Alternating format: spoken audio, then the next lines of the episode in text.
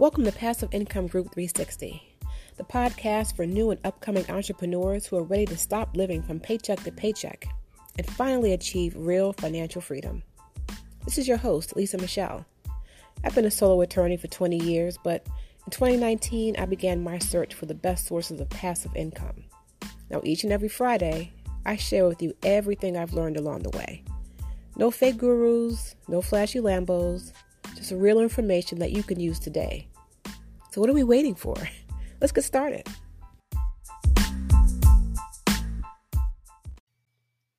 Welcome, welcome, welcome. This is Passive Income Group 360, the podcast.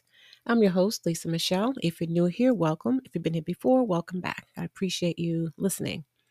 In last week's episode, I talked about how you can get started with affiliate marketing. And today, I want to just share with you five common mistakes that people make when they're just getting started with affiliate marketing. So if you're just getting started and you feel as though you're not making any traction, maybe some of these mistakes will apply to you.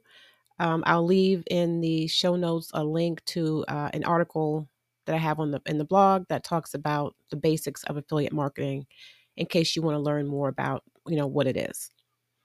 All right. The first mistake I see is people just not giving out enough useful information. So let's say you're promoting your affiliate products using a blog post or on YouTube. You want to get to the point with helpful information. You don't want to give a whole lot of background information or your life story and then just kind of say, all right, here now, try this product. You want to give people valuable information that will, first of all, hold their attention. So they're not, because if someone's looking for specific information and they come to your blog post or your YouTube video, they're looking for an answer to their question or a solution to their problem. So try to provide that up front and right away to hold their attention so they know, okay, I'm in the right place. Also, if you give out enough valuable information consistently, that'll give someone more of an incentive to use your affiliate link as opposed to just typing in the company or the business's URL directly into their search bar because they appreciate the information that you're giving. So, it's almost a way for them to say thank you for that information by using your affiliate link. All right, so provide consistent, useful, valuable information and try to answer someone's question or solve someone's problem. All right. The next mistake is promoting either too many products or promoting conflicting products. So you don't want to give your audience too many options because if there are too many options, they may not select any of them. So let's say, for example, I am promoting different types of microphones. And in every blog post, I'm talking about a different mic, reviewing it, saying how great it is, and sharing my affiliate link and saying, hey, try this mic. Well, if they see that there are 3 or 4 different microphones that you're promoting with different affiliate links, how will they know which one to try? Right? Chances are they may not try any. So really figure out the best quality product in a category and then maybe share that. Not to say that you can never, offer different options, but you don't want to just jump on any opportunity to promote a product without really thinking about whether or not you're kind of offering conflicting views or if you're just, offering too many products in the same category. So try to find the best one and then share that. The next mistake is promoting low commission products all the time. Now, if there's a product that you love, and the only commission rate available is something that's like a low percentage commission rate, that's fine. But if I'm promoting, let's say with the microphone example, a microphone that's on Amazon. Amazon notoriously offers relatively low commission rates. So it may be better for me to go directly to that company, the manufacturer, whoever makes or sells that microphone, and become affiliate through them directly and then promote that affiliate link as opposed to promoting an Amazon link. So maybe the company that makes the microphone is in an affiliate network. I can maybe join that network and promote the microphone that way and get a higher rate than I would have gotten had I shared an Amazon link. So try to think of the best way to share the high quality products and get a higher commission. Also, you want to remember to, if possible, maybe share a service that's related to your niche, where you can also not just get one commission from the sale, but get like a monthly commission because they're paying a monthly subscription. So think about that as well.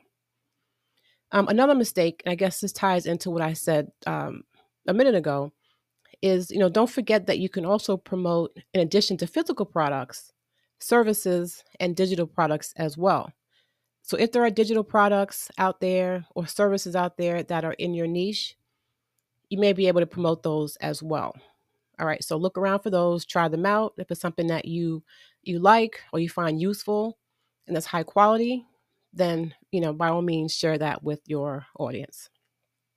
And then the fifth one is just not to be too pushy. So you don't want to make it seem as though you're just writing the blog post or just creating videos just to sell affiliate products. You want to really educate your audience on the benefits of using that product or service. And also, if it's possible, demonstrate how they can use it. How will it help them overall? And then maybe suggest it at the end of your article or video or whatever it is.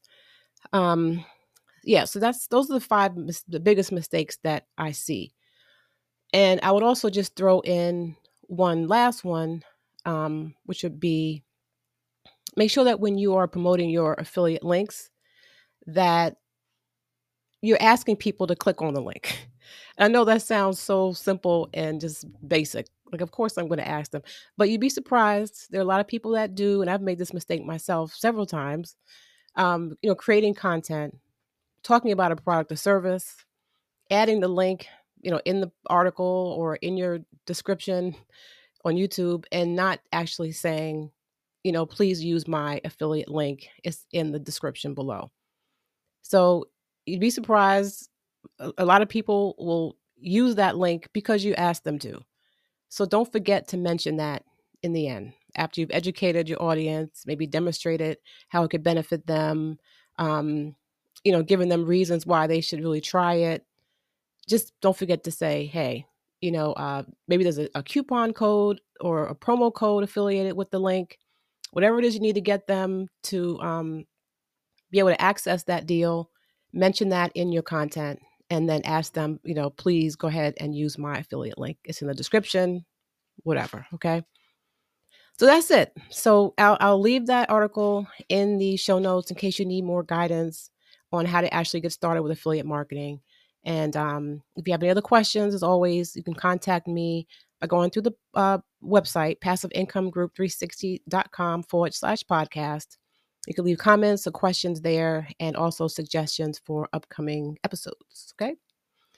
That's going to do it for me. Thank you so much for listening. For everyone following the show, I appreciate you. If you don't follow the show, I would invite you to do so, just so you can always stay current with upcoming episodes that are always geared toward helping you make more money online, selling digital products. And I just look forward to sharing more content with you. And so I hope that you will stay on board with me. All right. And so until next time, peace.